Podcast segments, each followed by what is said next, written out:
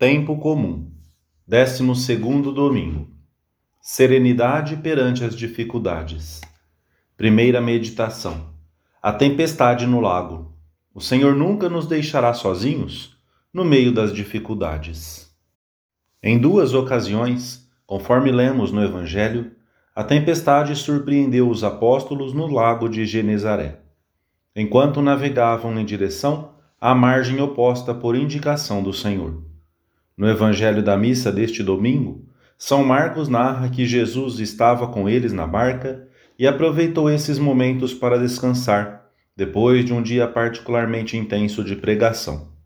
Recostou-se na polpa sobre um cabeçal, provavelmente um saquinho de couro recheado de lã, simples e grosseiro, que essas barcas levavam para descanso dos marinheiros. Como os anjos do céu contemplariam o seu Rei e Senhor, com o corpo apoiado sobre a dura madeira, restaurando as forças. Aquele que governa o universo estava esgotado de cansaço. Entretanto, os discípulos, vários deles homens do mar, pressentiram a tempestade, que desabou muito rapidamente e com grande violência.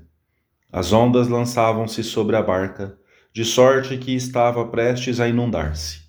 Enfrentaram a situação, mas o mar embravecia-se mais e mais, e o naufrágio parecia iminente. Então, como último recurso, recorreram a Jesus. Acordaram-no com um grito de angústia: Mestre, olha que perecemos. E o Senhor teve que intervir. E ele, despertando, increpou os ventos e disse ao mar: Cala-te, emudece. E acalmou-se o vento, e fez-se completa calmaria. E a paz chegou também ao coração daqueles homens assustados. Por vezes, levanta-se uma grande tempestade à nossa volta ou dentro de nós, e a nossa pobre barca parece não poder resistir mais. Pode dar-nos a impressão de que Deus permanece em silêncio, e as ondas precipitam-se sobre nós. Fraquezas pessoais, dificuldades profissionais ou econômicas, doenças, problemas dos filhos ou dos pais, calúnias, ambiente adverso, infâmias.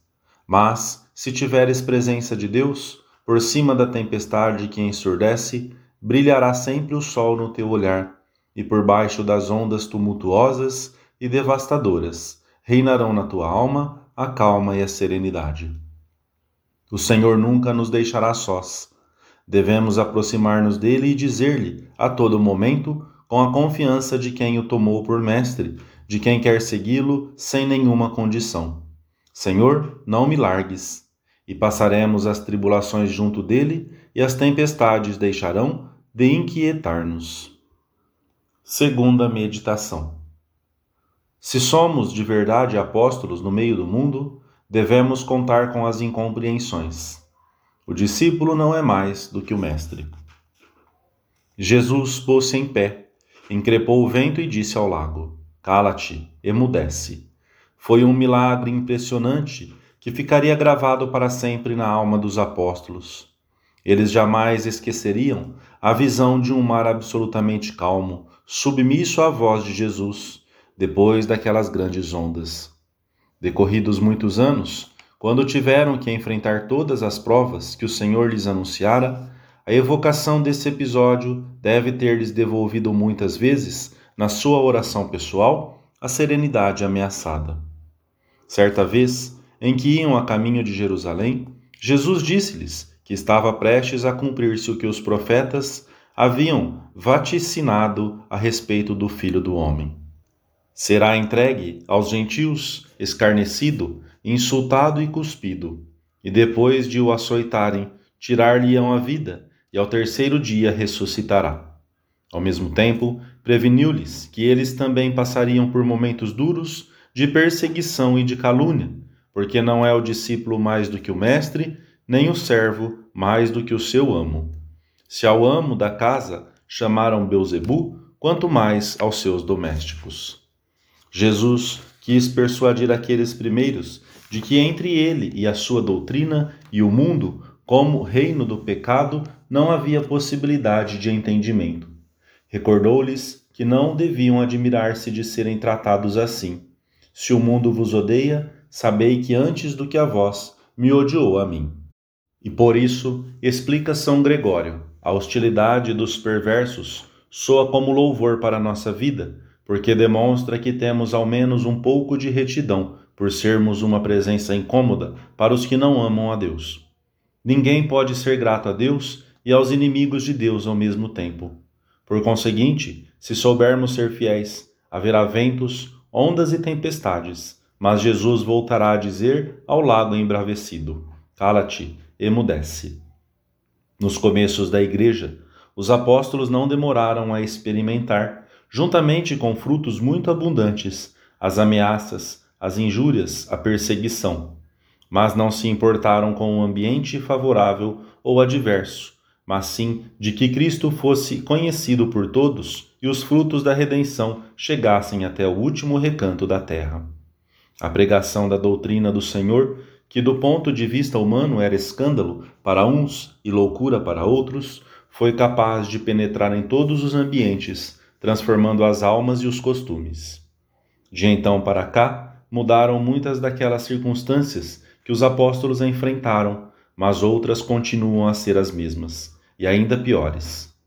O materialismo, a ânsia desmedida de comodidade e de bem-estar, a sensualidade, a ignorância, voltam a ser vento impetuoso e forte e ressaca em muitos ambientes. E a isso soma-se a tentação de adaptar a doutrina de Cristo aos tempos, com graves deformações da essência do Evangelho. Se quisermos ser apóstolos no meio do mundo, deveremos contar com alguns que não quererão entender-nos, às vezes na nossa própria casa ou entre amigos de longa data.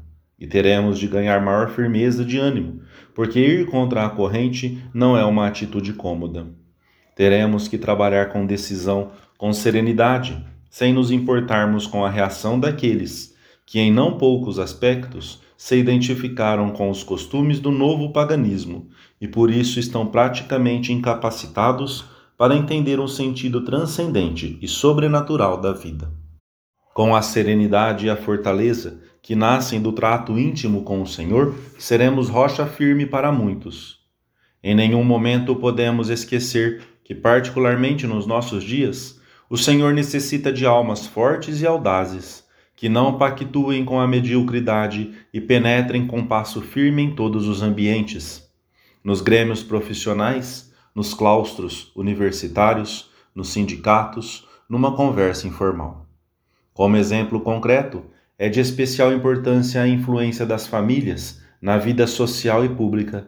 Elas próprias devem ser as primeiras a procurar que as leis não apenas não ofendam, mas sustentem e defendam positivamente os direitos e deveres da família, promovendo assim uma verdadeira política familiar.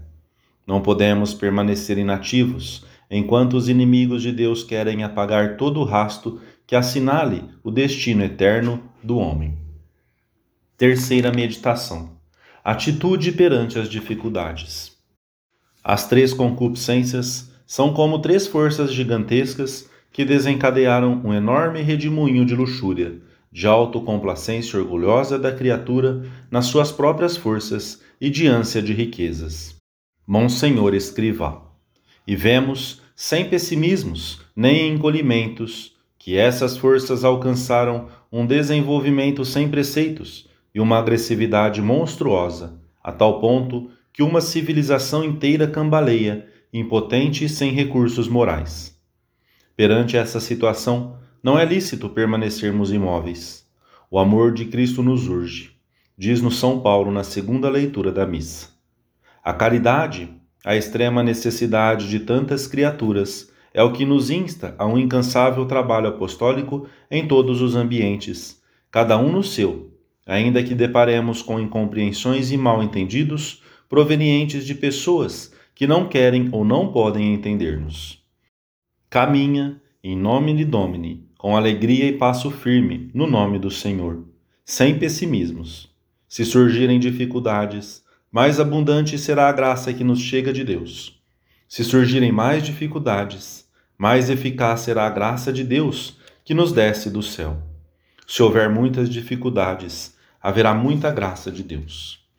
A ajuda divina é proporcional aos obstáculos que o mundo e o demônio levantam ao trabalho apostólico.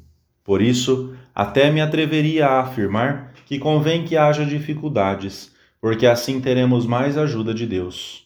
Onde abundou o pecado, superabundou a graça.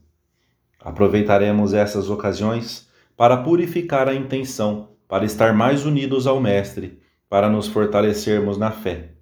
A nossa atitude há de ser a de perdoar sempre e manter a serenidade, pois o Senhor está com cada um de nós. Cristão, na tua nave dorme Cristo, recorda-nos Santo Agostinho. Desperta-o, que ele admoestará a tempestade e far-se-á a calma. Tudo é para nosso proveito e para o bem das almas. Por isso, basta-nos estar na companhia do Senhor para nos sentirmos seguros. A inquietação, o medo e a covardia nascem quando a nossa oração murcha. Deus sabe bem tudo o que se passa conosco, e se for necessário, admoestará os ventos e o mar, e far-se-á uma grande bonança. E também nós ficaremos maravilhados como os apóstolos. A Santíssima Virgem não nos abandona em nenhum momento.